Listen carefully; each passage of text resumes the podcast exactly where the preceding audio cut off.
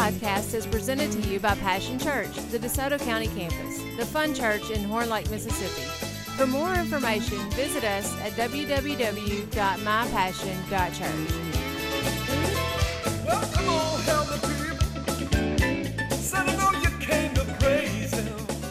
Yesterday was my beautiful wife Angie, who's in the back working the nursery today, along with my daughter.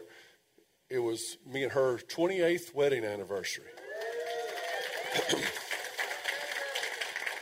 Thank you very much.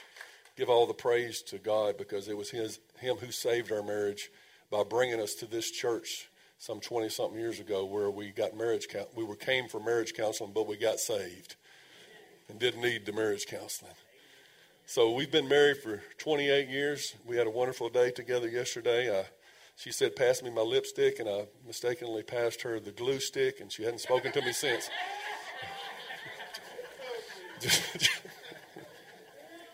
I'm sorry, that was a dad joke that I, I couldn't resist.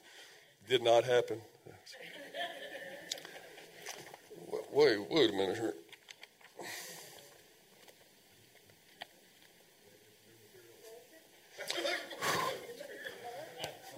My, my note fell out of my folder there. I was going to show you this note. You remember I told you about this note uh, when we were dating? We were so madly in love, and I had to go to an all male uh, family reunion down on the coast, and we were on a boat and whatever. And I, we were out there in the middle of the ocean, and at that night I opened up my suitcase, and she had written me a, a note. Says all this lovey-dovey stuff, you know. And, and so I, I folded it up and put it in my billfold, that, and it stayed there for close to 30 years. And that's why it's so pink now, and the, the ink is faded, and the pages was tearing and everything. So I, I put that plastic stuff, what do you call it? I laminated it. And I took it out of my billfold because I didn't think it was going to last much longer there, but I put it in my, my thing here, and I thought it was safe until just now. but why do you suppose this is important to me. Is it some kind of special ink? Is it, uh, you can cut that down a little bit if you want to. I think I'm plenty loud. Is, is it because the paper's high quality? You know why this is important to me. It has nothing to do with, with its uh, natural worth, does it?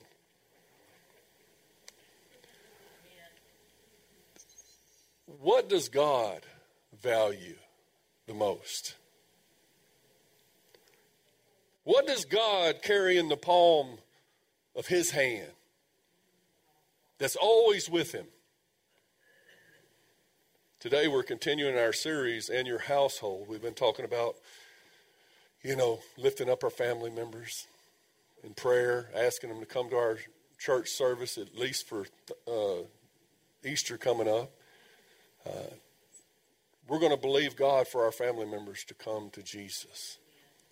And today's message is, is part four and the, la- the final one of this series. And we're going to entitle, entitle it Worth It. Because I believe you're going to find out today that whatever effort you put into winning your family members is definitely worth it. John 15, 12, Jesus says, This is my commandment he's basically summoned all the commandments up. He's saying, This is the thing. you know, the thing. This is my commandment love each other in the same way. Say, same way. I've read this scripture a thousand times, but I never really paid attention to that same way part. Have you? Love each other in the same way that I have loved you. You know, Jesus is the way, He is the truth, and He is the life, and love is His way of causing His truth to bring us to life. But it must be given in His way because you can take the truth and cut somebody up with it. And many churches do that, man. You, I see injured Christians all the time that won't go to church anymore because they've been cut up with the Word of God. But Jesus says that He speaks the truth how? In love. We need to know His way. Say His way of doing things. you know, back in the, during World War II, the Nazis coined a term called unworthy of life. They used this term to justify pushing innocent young men, women, old men and women, little boys, little girls into the extermination chambers by the tens of thousands. You say, how could someone be so cruel? How could they not see the value of these lives? But because they coined a term, they said they they decided in their heart that they're unworthy of life. Who are we to decide that someone is unworthy of life? A Kentucky man recently killed five members of his family because his wife brought him his breakfast cold. In Florida, a man killed his roommate with a sledgehammer because he failed to replace the toilet roll. I think we're losing sight in this generation of the worth of a soul. Google how many people die each year over a parking spot. I was amazed. But Jesus places the utmost importance on the human soul.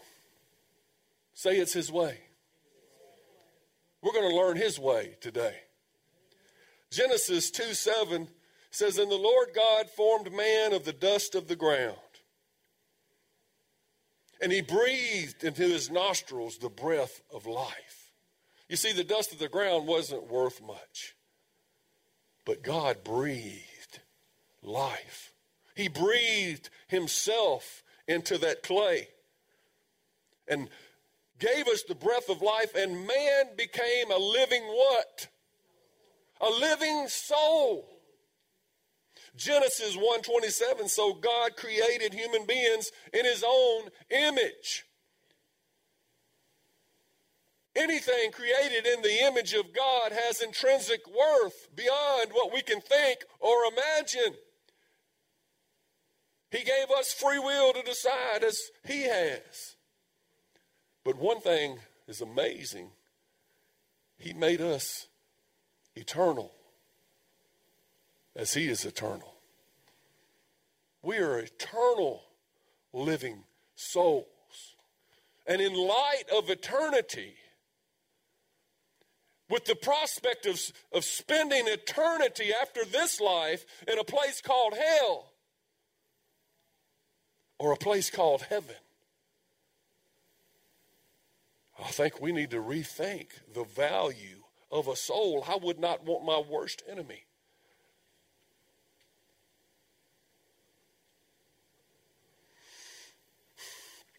I was at the gas pump this week. wow, what an experience. Last week it cost me over a $100 to fill up my truck.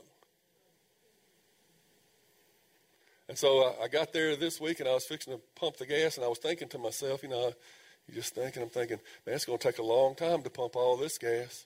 It's a $100 worth. But it took the same amount of time as it usually does.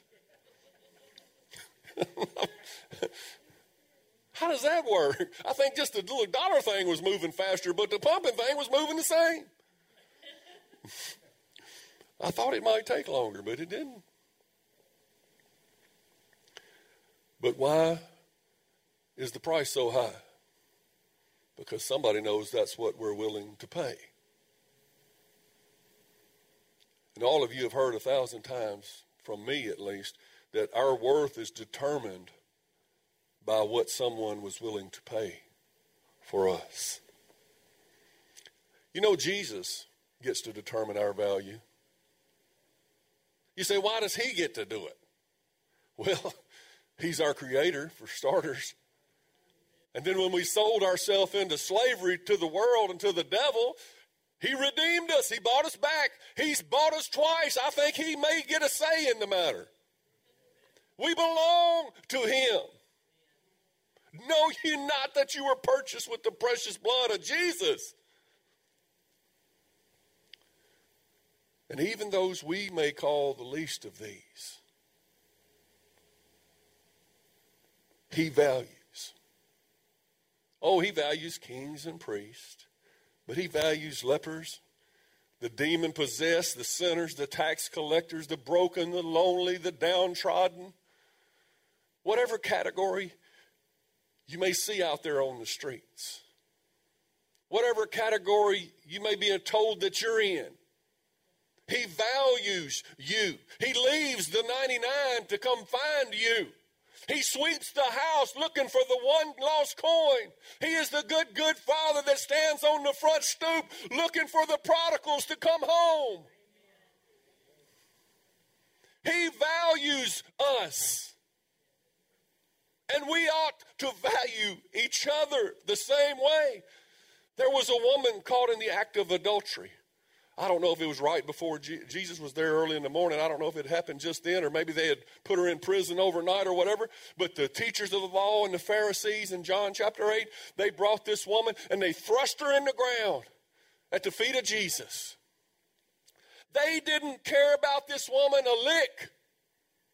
They had no concern for her well being. They had no concern for her reputation. They just wanted to make a mockery of her, and they was trying to use it to make a mockery of Jesus. No respect for human life or human dignity. And they said, Jesus, the law says that she ought to be stoned because she was caught in the act of adultery. And Jesus is bending down, writing in the dirt. They said, Didn't you hear what we said? They thought, surely, either he's going to say the law is true or he's going to say it's not, and then we got him. They knew he must be compassionate. They knew he, he didn't want he wouldn't be the one who would want to stone her. So how's he going to get out of this? And he says, Let you without sin cast the first stone. And all these guys standing around with big stones in their hand, just waiting for the word to snuff out a life. They're like, oh, we didn't see that coming. And then the oldest drops his stone with a thud. He got us there, man. and he walks off, and then the others from the oldest to the youngest. I, the youngest were probably the hardest to convince. Man, I wanted to get my first stone in. They're the ones that's so set and they think they know everything. But the oldest kind of have grown some humility and maybe a little compassion along this road called life. But pretty soon it's thud, thud, thud, thud, thud, thud, thud. And they all walk off, and Jesus says to this woman who the world has placed no value, He says, Where are those who condemn you? She said, They're gone, Lord. He says, Well, neither do I condemn you. Go and sin no more. He not only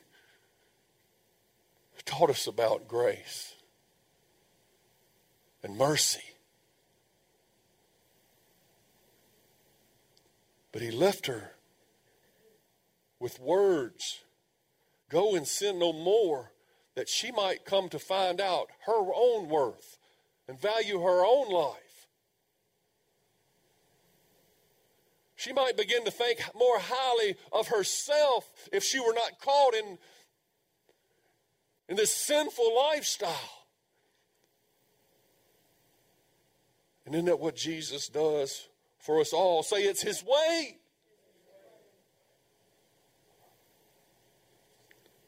Every soul has God given worth. Every soul. Even if even the ones not living up to it. Sometimes we just are quick to give up on folks. Sometimes we're not that quick to give up on folks, and we just we're amazed at the new lows they seem to get comfortable in. I know there's someone in my life right now that's like, I have tried to help over and over again. I have financially prayed for, ministered to, took food, provided shelter. I have helped and helped and helped. And every time you help them, it seems like they just get happy in their new low. And then they, before long, they sink even further. And I'm like, surely this is your bottom. But it just, the bottom doesn't seem to be a reality to them. And they learn to flourish at the bottom. They're bottom dwellers. Should we give up on them? I'm not going to say that there doesn't come a time where you have to ask your, ask God, am I just being an enabler or whatever? Maybe I should just pray for them from a distance. Maybe they're they're wreaking havoc in my family and I have to judge which is more important or whatever. But I tell you, as they recently sunk to a new all time low and tragedy struck, even though I had told myself I was not going to help again, you know what? The love of God compelled me to help again. There's something about this love that has been shed abroad in our heart by the Holy Ghost, you see. We can't be like the world. We can't just turn a blind eye to all this suffering. Or we shouldn't, I say. God never gives up. As many of you can attest, thinking back, God did not give up. You know, you just look at the history of God. He gave us life, He gave us a planet to have dominion over. He put us in a beautiful garden. He walked with us. He said, I'm going to help you through all this stuff. And even when we betrayed him, he came looking for us. He came calling our name. Where are you? He knew where they were. Then he clothed our nakedness with compassion. Later on, when we sold ourselves into slavery in Egypt, he delivered us. And we hadn't gone through the first couple of days of the wilderness when we were ready to turn back. Do you remember when the, the Egypt is always a type shadow of the world's way of doing things. It's a type shadow of the world in the Bible, most often the way I, at least the way I interpreted it. And we were slaves to the world, you know. And God delivered us out of that slavery. And we began, we said we're going to live for God, but it wasn't a couple of days later, we're like, oh, I'm going to go back to the, I'm going back to Egypt. You remember?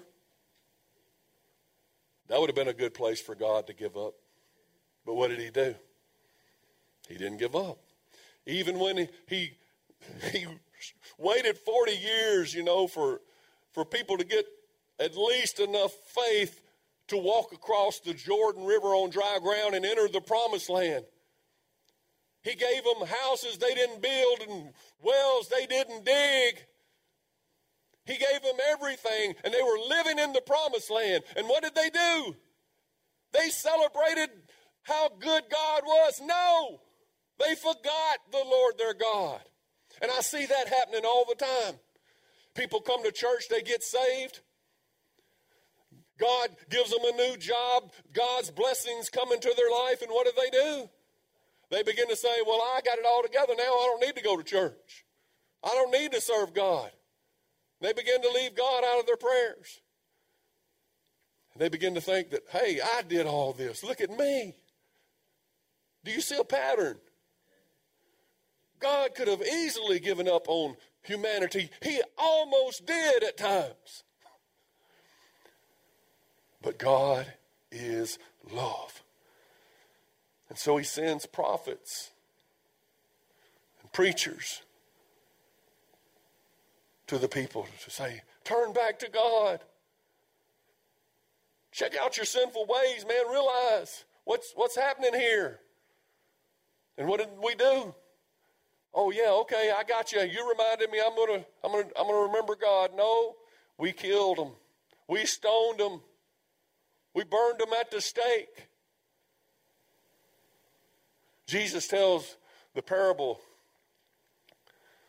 of the tenant farmers, it's called, I think, where a landowner he dug a pit and built a tower and had a vineyard, you know, all ready to go to produce fruit. And he left some tenant farmers in charge. And he said, I'll be back. You know, I'm to go, go away, but I'll be back to receive my share of the fruit. Isn't that what God has done? He's gone away, but he's coming back for the fruit that, that parable that Kirsty just shared with us this morning. You've been given talents, and what have you done with it? Have you produced fruit? And so the landowner sent some servants to collect his portion of the fruit. And what they do, they killed him, stoned him, mistreated him. He said, I'll send some more. He sent some more. They did it again.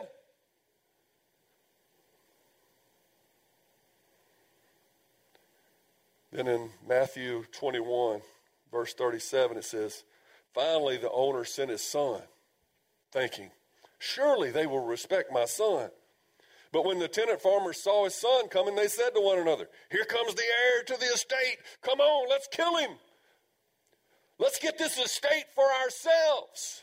So they grabbed him and they dragged him out of the vineyard and they murdered him. And then exactly what they did to Jesus. They brought him outside the city gates and made him carry his cross to a hill called Calvary, where they pierced his hands and feet and lifted him up and they murdered him, the Son, thinking that we can have all this glory to ourselves. We don't want to share it with God.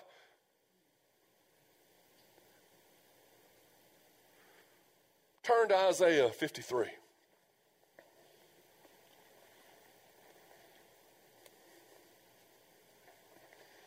Look at your neighbor, say, God never gives up. Say it's his way.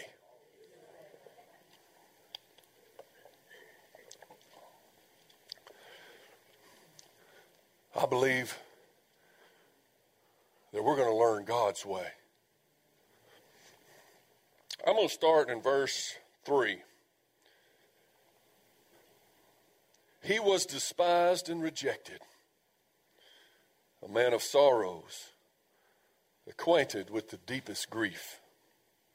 We turned our backs on him and looked the other way. He was despised, and we did not care. Yet it was our weakness he carried, it was our sorrows that weighed him down. And we thought his troubles were a punishment from God, a punishment for his own sins. But he was pierced for our rebellion, crushed for our sins. He was beaten so that we could be whole. He was whipped so that we could be healed. Who is this talking about? Anybody know? Are you sure? All of us, like sheep, have strayed away. We have left God's path to follow our own. Yet the Lord laid on him the sins of us all. He was oppressed and treated harshly, yet he never said a word. He was led like a lamb to the slaughter. And as a sheep is silent before the shearers, he did not open his mouth. Unjustly condemned, he was led away. And no one cared that he died without descendants, that his life was cut short in midstream. But he was struck down for the rebellion of my people. He was struck down for our rebellion. He had done no wrong and he had never deceived anyone. But he was buried like a criminal. He was put in a rich man's grave. It was his way. When Jesus was in the garden, he said, Father, if there be another way, The Bible doesn't tell us what God said, but I believe God said, Jesus, you are the way. You must drink of this cup of suffering for the rebellion of Pastor Guy. Brother Nicholas. Some of you are saying, please don't call me. Have you ever thought about what Jesus was feeling on the cross? You know, we have today, we have cameras everywhere. We catch everything. We get to see the inside scoop on everything that happened. Don't you wish that we had a glimpse into what Jesus must have been feeling on that cross? Well, I'm glad you asked. Turn to Psalms 22.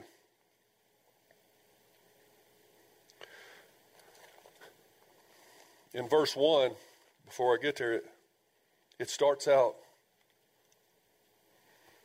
My God,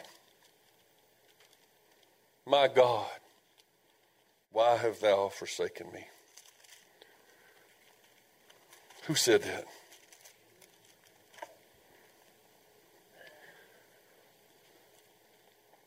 Verse 12, it gives us a glimpse into the way Jesus felt on the cross. It says, My enemies surround me like a herd of bulls. Fierce bulls of Bashan have hemmed me in. Like lions, they open their jaws against me, roaring and tearing their prey. My life is poured out like water. All of my bones are out of joint. My heart is like wax. It's melted within me. My strength is dried up like sun baked clay, and my tongue sticks to the roof of my mouth. You have laid me in the dust and left me for dead. My enemies surround me like a pack of dogs. An evil gang closes in on me. They have pierced my hands and my feet. I can count all my bones, and my enemies stare at me and gloat. And they divide my garments among themselves, and they throw dice for my clothing. Who's this talking about? I can't hear you. How do you know? How could it possibly be Jesus? Because Psalms 22 was written 1,000 years before Christ was born. 1,000 years before they had even invented the torture called crucifixion. My God. Isaiah 53 that we just read, written 700 years before the manger. How could this be about Jesus? Because your worth was decided long before you were born.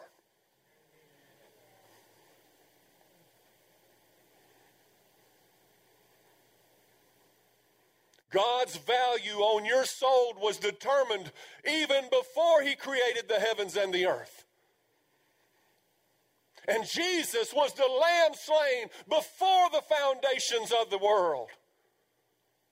God had already determined, God in His foreknowledge knew that we would sin. He knew the wickedness that we would become through sin and the lows that we would sink to and get comfortable in. But he was not willing that any should perish. It's long suffering. 1 Peter 1:18 says for you know that God paid a ransom to save you from the empty life that you inherited from your ancestors. And it was not paid with mere gold or silver, which lose their value. It was precious blood of Christ, the sinless, spotless Lamb of God. The precious blood, our shameful history washed away in the righteousness and the righteous blood of Jesus Christ. That's a good place to shout hallelujah. What does God consider worth the blood of his own son? Your soul.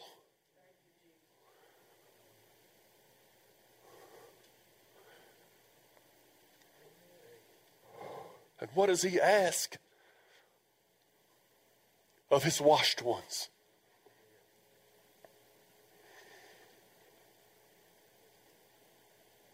Yes, that we love one another the way he loves us. Loving the least of these in this world should not be viewed as an imposition. It should be viewed as our calling. We need to get our thinking straight. Every time I complain about helping someone, loving someone, praying, having to go feed someone, giving somebody a ride, loaning them money, I should not see it as an imposition, but my calling in this life. It is who I am. It is what I must do. because I love him. He loves me. Jesus said, when you do it to the least of these, you're doing it to me. It's his way. Matthew 16, 26 says, What do you benefit if you gain the whole world but lose your own soul? Is there anything worth more than your soul? And I ask you that question. Is there anything worth more than a soul? God says it's the most valuable thing on all planet Earth, in all the world, a human soul. And there's nothing that we can hold on to in this life. If we have to desert all our plans, all our dreams, just to win a single soul, it would have been worth it. If I lived a thousand lifetimes, God is asking us to partner with Him. He says, He who winneth souls is wise.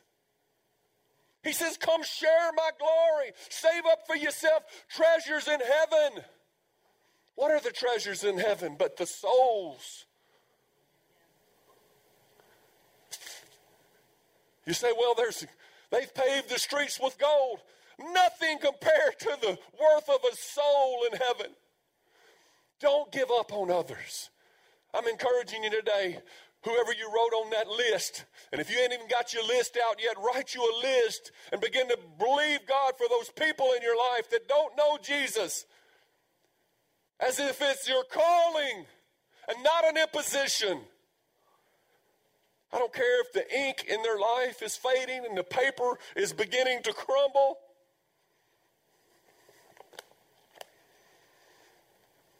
It's what Jesus has written about them that matters, that makes their life valuable. We write each other's sins, but Jesus hangs them on his cross. He wrote the law on our hearts. He wrote us a 66 book love letter and a pardon written in his own blood. that we may know him and that our names may be written in the Lamb's book of life. What he has written, he has written. We'll close with Isaiah 49 15. Can a mother forget her nursing child? It'd be hard. Can she feel no love for the child that she has borne? He says, But even if that were possible, I will not forget you.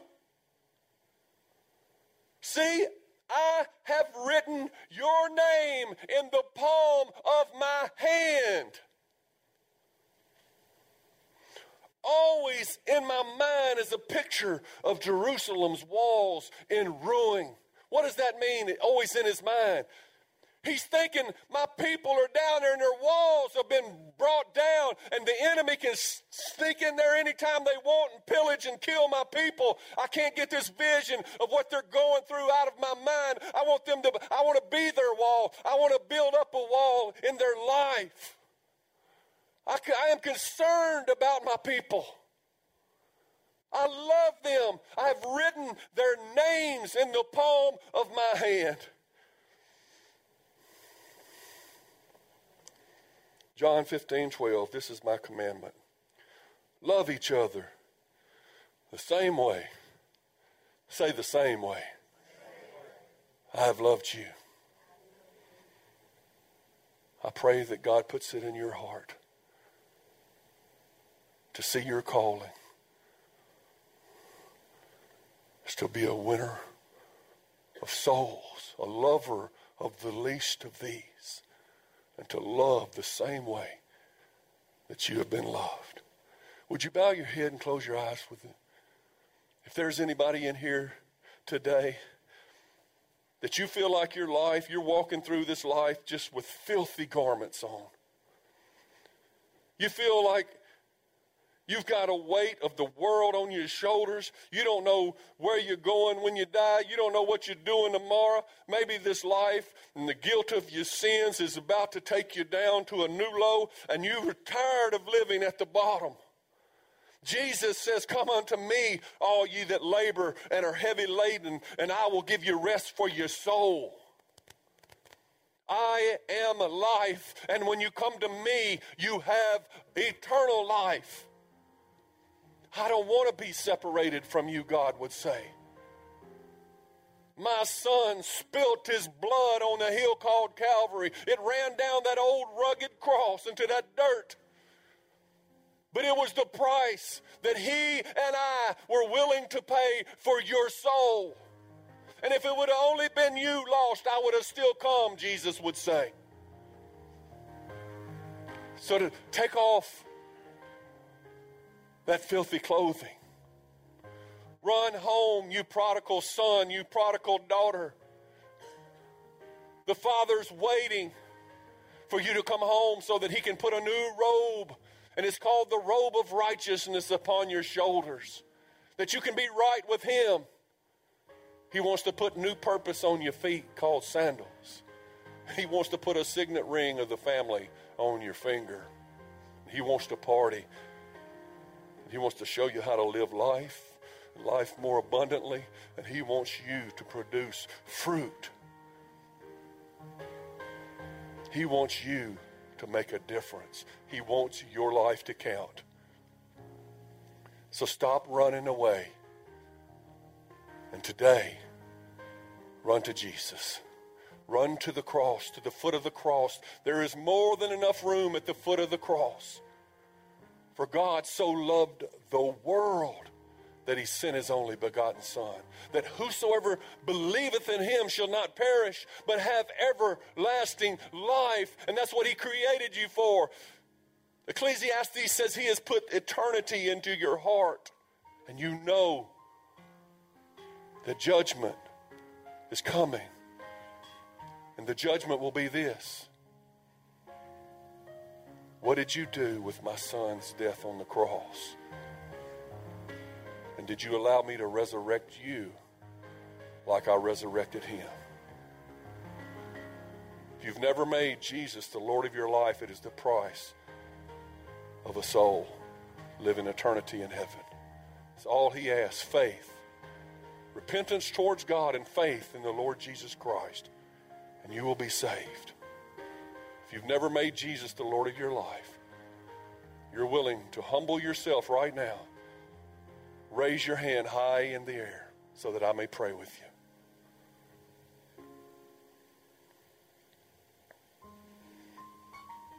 I see two hands. Is there any others? You can put it down. Maybe someone's watching online today. God sees your hand from your living room or in your car, wherever you are today. He sees the, your heart. He sees like we can't see. He sees on the inside. He knows your every thought. And if you're willing today to confess Him as Lord and you believe in Him, He will send eternity into your heart. He will send the light back into your life. And your relationship with God will be restored. And as Brother Buddy was talking about this morning, He will give you a white stone with your name written on it. I was reading something about that this week where it said that in the courts in those days, if they found you guilty, they would give you a black stone. If they found you innocent, they would give you a white stone. And God wants to give you a white stone with your name written on it today and declare you innocent because of the blood of Jesus. So if you raised your hand, or you, even if you didn't raise your hand, but you're willing to make this profession of faith right now and make Jesus the Lord of your life, pray with me. Say, God, I repent of my sins. I want to live. I want you to be the Lord of my life. Jesus, I believe you died on my cross. And on the third day, God raised you from the dead. Father, raise me from my spiritual death that I may be with you and the Lord Jesus forever. Fill me with your Holy Spirit and help my life count. I pray in Jesus' name. Amen.